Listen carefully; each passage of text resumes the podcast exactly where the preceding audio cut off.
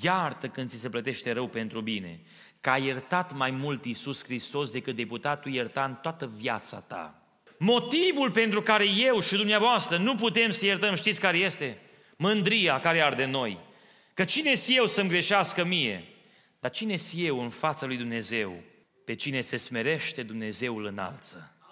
Și pe cine se înalță, Dumnezeu are metode să te smerească de încă nici nu ți-ai închipuit tu că există în lumea aceasta.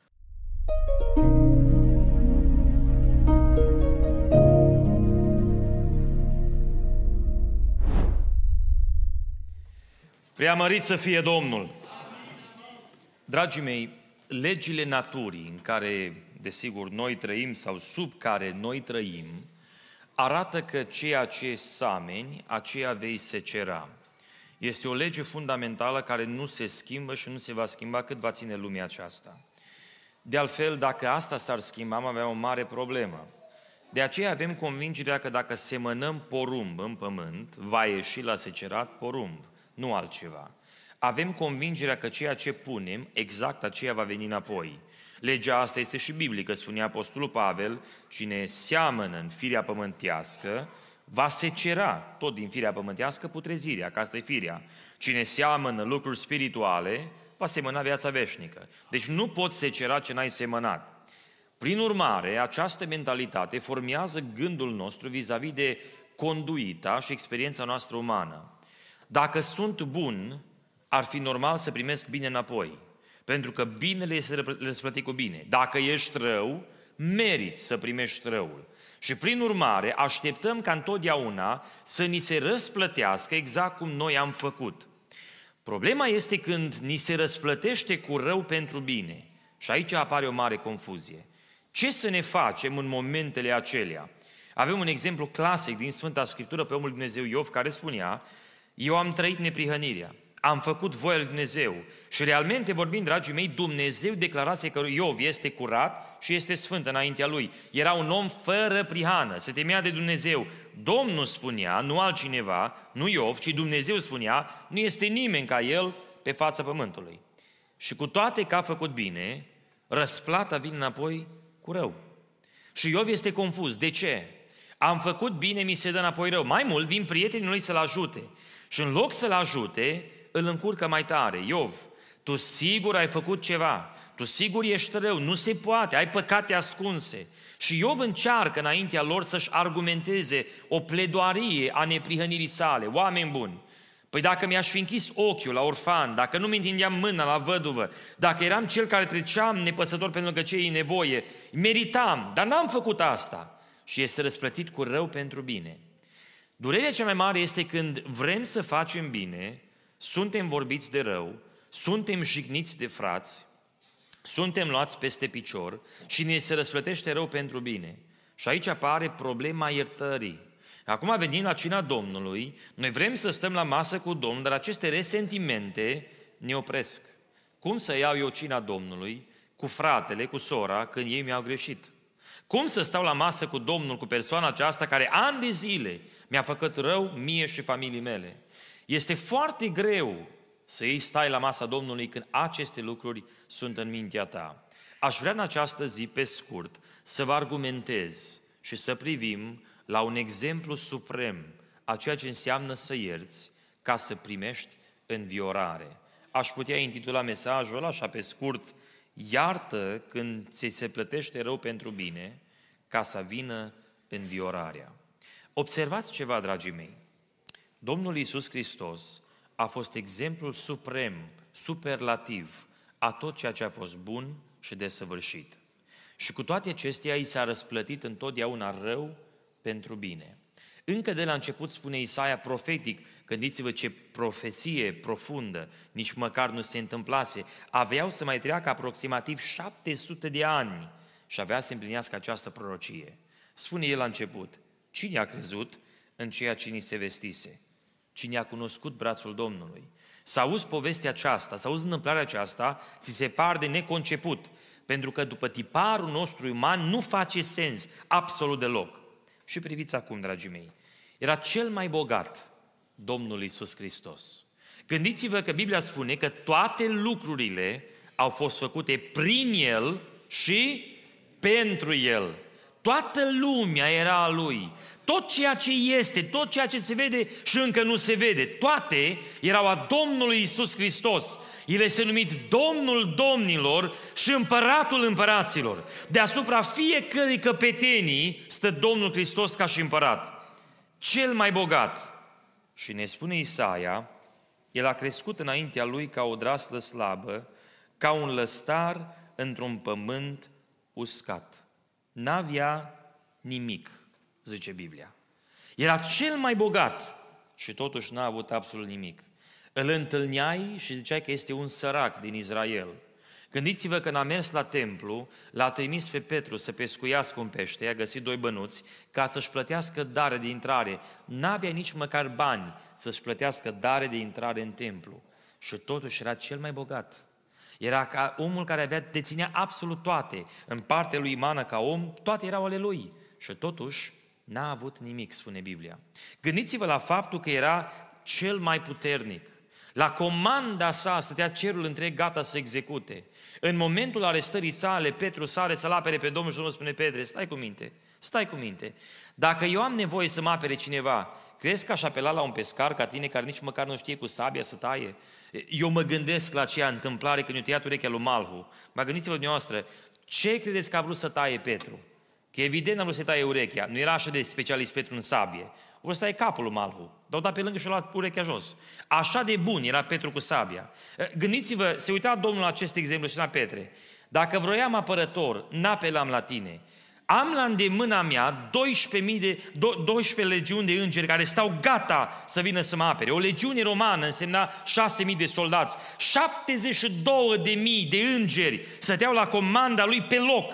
Dragii mei, ar fi pulverizat pământul Dumnezeu. Era cel mai puternic și ne spune că era o draslă slabă. În momentele acelea judecata i s-a luat, puterea i s-a luat dacă vreți, pentru că mergea la jertfă, la moarte pentru noi. Gândiți-vă că Domnul Hristos era cel mai căutat, dacă vreți. În sfera divină ni se vorbește despre faptul că toți îngerii se închină înaintea Lui. Toți îi dau laudă și slavă. Era cel mai căutat și încă în manifestarea lucrării sale pe pământ, toți oamenii îl căutau. La un moment dat au realizat că nu mai era acolo, a plecat corabia, mai era una singură și Domnul nu era în ea. Au trecut pe partea cealaltă, au venit fugind la el, Doamne, te-am tot căutat. Și spune Domnul, m-ați căutat că ați mâncat, nu de altceva. Dar era căutat Domnul. Și cu toate că era căutat, ne spune aici în versetul 3, disprețuit și părăsit de oameni. Cu toate că îl căutau pentru alte lucruri, în momentul critic, l-au părăsit, l-au abandonat. Toți ăștia care au mâncat din mâna lui, leproșii care au fost vindecați de el, orbii, cărora li s-a deschis ochii, toți ăștia l-au părăsit și a fost disprețuit de oameni. Și era Domnul Iisus Hristos, dragii mei. Ne spune Sfânta Scriptură că era sursa vindecărilor, dragii mei. Nu că putea să vindece. El era sursa vindecării. În momentul când se atinge femeia bolnavă de el, Domnul spune, nu s-a vindecat o persoană, zice, din mine a ieșit o putere. Pentru că puterea de vindecare, esența vindecării, stă în mâna Domnului Isus Hristos. El este vindecarea, este învierea, este viața, mărit să fie numele Său. Și cu toate acestea, Isaia îl vede om al durerii și obișnuit cu suferința. Cât de insultător, revoltător, cel care a vindecat pe toți bolnavii. Să stea acum preoții să spună, dacă ești Fiul lui Dumnezeu, vindecă-te pe tine și dă-te jos de pe cruce. Putea să o facă, dar n-a făcut-o, a răbdat până la capăt, dragii mei. Gândiți-vă că Domnul Hristos era sursa neprihănirii. N-a fost niciodată întinat de păcat a asumat un trup omenesc, dar din cauza acestei uniuni, cum o numim noi, ipostatic, adică natura divină contopită cu natura umană, n-a avut păcat, n-a cunoscut ce este păcatul.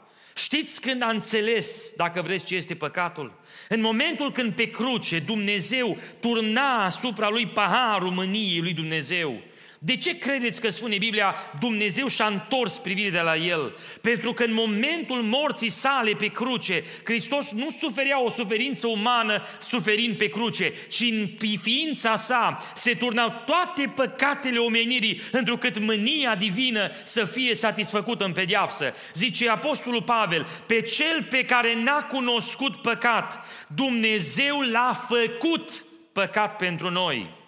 Era sursa neprihănirii. Și ne spune Isaia că păcatele noastre, durerile noastre, nelegiuirile noastre le-a purtat asupra Lui. Gândiți-vă că ar fi fost, dacă vreți, cel mai faimos. Spune Domnul Hristos, la un moment dat, în rugăciunea sa, Tată, Ioan 17, cu versetul 5, dacă nu greșesc, proslăvește-mă din nou la slava care o, avem, o aveam odinioară la tine, auziți, înainte să se fi făcut lumea. Slava asta o avea din eternitate. Când a părăsit eternitatea să vină în spațiul nostru, a asumat un chip de rob, s-a smerit până la cruce, dragii mei. Dar când îl vede Ioan în Apocalipsa, pe Hristosul înviat din morți viu în veci de veci, când îl vede în slavă, glorificat, zice Ioan, am căzut la picioarele lui ca mort. Ba încă zi și noapte, oștile cele strigă, Sfânt, Sfânt, Sfânt este Domnul. Slava aceasta era a lui. Și când a murit, merita măcar o statuie să-i facă cineva. Măcar pentru minunile care le-a făcut, merita să-i facă o statuie. Domnul spunea, am făcut minuni care nimeni nu le-a făcut între voi. Ioan, capitolul 16. Și merita măcar o statuie pentru aceasta. Dar nu i-au dat o statuie. I s-a șters numele din pomenirea oamenilor, spune Sfânta Scriptură. Ăsta era Domnul Isus Hristos. Și în momentul când moare pe cruce, știți care sunt cuvintele care le-a rostit Domnul privind la toată imaginea destrăbălării, a urii, a nemulțumirii oamenilor pentru care muria? Tată, iartă-i că nu știu ce fac. Iubiții mei, dacă n-ar fi spus Hristos cuvintele acelea atunci pe cruce, eu vă spun că mânia lui Dumnezeu aprinsă ar fi distrus întreaga omenire acele cuvinte a amânat judecata pentru că El o plătea în persoana sa și a plătit pentru noi vina păcatului nostru. Și acum mă întorc înapoi la mine și la dumneavoastră. În umblarea noastră, în interacțiunile noastre interumane, este cu neputință să nu ne supărăm unii pe alții. Într-o zi poate n-ai salutat corespunzător pe cineva. Poate ai spus ceva hazliu vrând să fii prietenos și persoana a luat-o exact în nume greșit. Se poate că poate acum chiar dintr-o greșeală, poate și voită și nevoită, ai asaltat, dacă vreți, pe cineva prin ceva, i-ai făcut rău. Și acum persoana aia se simte lezată. Sau tu te simți lezat pentru că cineva te-a supărat. Ești pus față în față cu paradigma aceasta, vrei să stai la masa Domnului, iartă pe părâșul tău. Dar problema este că noi nu putem, ni greu. Cum pe mine să mă insulte? Cum mie să-mi facă rău? De mine să se ia, de familia mea, de copiii mei? Cum mie să-mi spună așa ceva? Și ne este greu să iertăm. Se poate că mama soacră te-a supărat. Că de aia România au făcut plin de glume de soacre. Se poate că s-a supărat mama soacră. Și-a spus o vorbă. O vrut să-ți facă bine, dar tu ai perceput-o invers. Te-ai supărat, te-ai mâniat. Și de azi înainte, în familia ta, ai foc și fulger, că te-a supărat mama soacră. Se poate că sora ta de trup te-a supărat, ți-a spus câteva cuvinte și e supărată, nu mai poți să treci peste aceasta. Se poate că frații din conducerea bisericii nu te-au sunat destul, nu te-au căutat destul, nu te-au curtat destul și te simți jignit, lezat. Păi eu sunt aici în biserică de ani de zile, dau bani, mă investesc. Cum adică pe mine nu m-a căutat nimeni? Și, dragii mei, se poate că aceste resentimente, amărăciuni, sunt înmagazinate în sufletul tău și în sufletul meu în ziua de azi. Și noi trebuie să stăm la masă cu Dumnezeu. Cum putem noi să iertăm? Că omenește vorbind, nu avem putere. Nu putem. Nu vrem să trecem peste aceasta și încă devenim și copii, că ne place să ne arătăm mânia noastră. Pace, frate, pace. Vrem să știe că suntem supărați. Lasă ard acolo, să știe că pe mine m-a șignit, pe mine m-a enervat. Dragii mei, iertați când vi se plătește rău pentru bine, ca să vină momentul înviorării sufletului dumneavoastră. Că ne spune Sfânta Scriptură Domnul a găsit cu cale să-l zdrobească prin suferință. Gândiți-vă până la ce nivel l-a coborât Dumnezeu pe Domnul Hristos. Pe cel care n-a cunoscut păcat, Dumnezeu l-a desăvârșit prin suferință, spune Biblia. Era desăvârșit că era Dumnezeu, dar ascultați-mă bine în natura asta umană care o asumase El, în care să trăiască pentru noi. El a pironit, a țintit puterea păcatului pe lemn, omorându-l pe cruce, ca să dea tiparul de viață nouă pentru noi, să fim copii al lui Dumnezeu. În momentul morții sale pe cruce, a zdrobit puterea firii pământești, dovedind că atunci când Duhul Sfânt există pe deplin în viața cuiva, Dumnezeu îți dă putere să birui, mărit să fie numele Domnului în natura sa umană ar fi dorit retribuție, ar fi dorit răzbunare. Dar Dumnezeu l-a zdrobit prin suferință și a asumat suferința până moartea pe cruce. Și în momentele acelea a dovedit că firea pământească poate fi zdrobită sub puterea Duhului Sfânt. Noi încă n-am ajuns acolo. Dar spune Sfânta Scriptură, va vedea rodul muncii sufletului lui și se va înviora. Stai la cina Domnului în această dimineață, iubitul meu ascultător, și vrei să iei cina Domnului. Porți resentimente nu de azi, nu de ieri, nu de o lună, de ani de zile. De ani de zile de când ai plecat din România. Că acolo te-a supărat ruda ta, prietenul tău, fratele din adunare, sora cu tare. Porți aceste resentimente și ai spus, te-am iertat, dar nu te-am uitat. Trăiești cu aceste probleme în viață și de ani de zile, ori stai la cină într-un mod neadecvat, ori nu vii să iei cina Domnului. În ziua de azi te îndemn, dacă vrei să se învioreze sufletul tău, dacă vrei să intre bucuria părtășiei cu Dumnezeu, iubitul meu ascultător, iartă când ți se plătește rău pentru bine, că a iertat mai mult Iisus Hristos decât deputatul ierta în toată viața ta. În momentul când El murea pe cruce, plătea pe nedrept. Cine ar fi cunoscut, spunea Isaia? La mormântul său nici măcar o cruce nu i-au pus, nici măcar un, un, dacă vreți, o statuie, măcar o emblemă, aici zace cel care o vindeca bolnavii. Nimic, am uitat de el, a murit bine că s-a dus. Și totuși el suferințele noastre le-a purtat, dragii mei. De aceea în această dimineață, motivul pentru care eu și dumneavoastră nu putem să iertăm, știți care este? Mândria care arde în noi. Că cine-s eu să-mi greșească mie? Dar cine-s eu în fața lui Dumnezeu? Sunt un nimeni, o mână de țărână. mare Dumnezeu care a avut îndurare și m-a răscumpărat din pulberea păcatului și mi-a dat un viitor și nădejde și mi-a dat drept să mă numesc copil al lui Dumnezeu prin Domnul Isus Hristos. De aceea, în această dimineață, dragul meu ascultător, dacă încă te lupți cu resentimente, dacă încă nu poți ierta și nu poți trece, în ziua de azi, când vom sta la masă cu Domnul, când ne vom ruga pentru aceste elemente sfinte și vom chema numele Domnului peste ele, dragii mei ascultători, priviți mai departe la, la ce se întâmpla la cruce și vedeți-l pe Domnul care moare pentru noi, vedeți-l pe Domnul care suferă pe diapsa păcatului nostru. Și atunci realizează cine ești tu să-ți mai ceri dreptul în lumea aceasta. Și de va trebui să mă duc până acolo, cel mai jos, cel mai jos. Pe cine se smerește, Dumnezeu îl înalță. Și pe cine se înalță, Dumnezeu are metode să te smerească de încă nici nu ți-ai închipuit tu că există în lumea aceasta.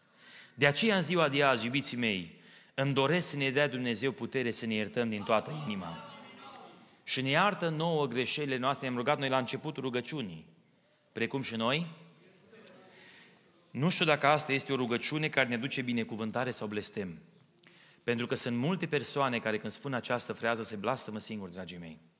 Dacă nu poți ierta din toată inima ta pe fratele tău pentru ce ți-a făcut, nu în baza ta, că tu n-ai cum, în baza jertfei lui Hristos, vreau să spun că iertarea care tu aștepți la rândul tău n-are să vină. Este legea biblică. Cine nu iartă, nu este iertat. Și așa va face Tatăl meu oricui nu iartă pe aproapele său din toată inima sa. În mine nu văd această putere, că nu o am, nu, nu, nu pot. Firea mea nu mă lasă. Și ar trebui să mă zdrobească Dumnezeu mai prin suferință ca pe Hristos să ajung până acolo. Dar în ziua de azi ne face un har deosebit. Ne numim Biserică Pentecostală. Trăim acum 100 de ani de la începutul mișcării pentecostale în spațiul nostru românesc. Puterea Duhului Sfânt ne poate libera în ziua de azi, dragii mei. Puterea Duhului Sfânt poate vindeca răni, mângâietorul care vine din cer îți poate șterge lacrima care o ai de ani de zile. Dumnezeu e prezent în ziua de azi să ne dea eliberare. Și dorința mea sinceră este în ziua de azi, Dumnezeu prin Duhul Sfânt să elibereze toată biserica. Și când vom sta la masă cu Domnul, și ne vom aminti cât de mare a fost jertfa lui Hristos, cât de mare a fost lucrarea Lui, dar ce mare bucurie are acum Domnul în cer când ne vede pe noi stând la masă cu El. Să ne înviorăm și noi în ziua de azi, că Dumnezeu ne poate da puterea să iertăm. Doamne ajută la aceasta! Și mâncând și plecând de aici să fim un plus de puterea Duhului Sfânt, să trăim împreună cu Domnul, să ne înviorăm în fiecare zi, până în ziua când va veni Domnul să ne ia acasă. Doamne, dă-ne puterea aceasta. Amin.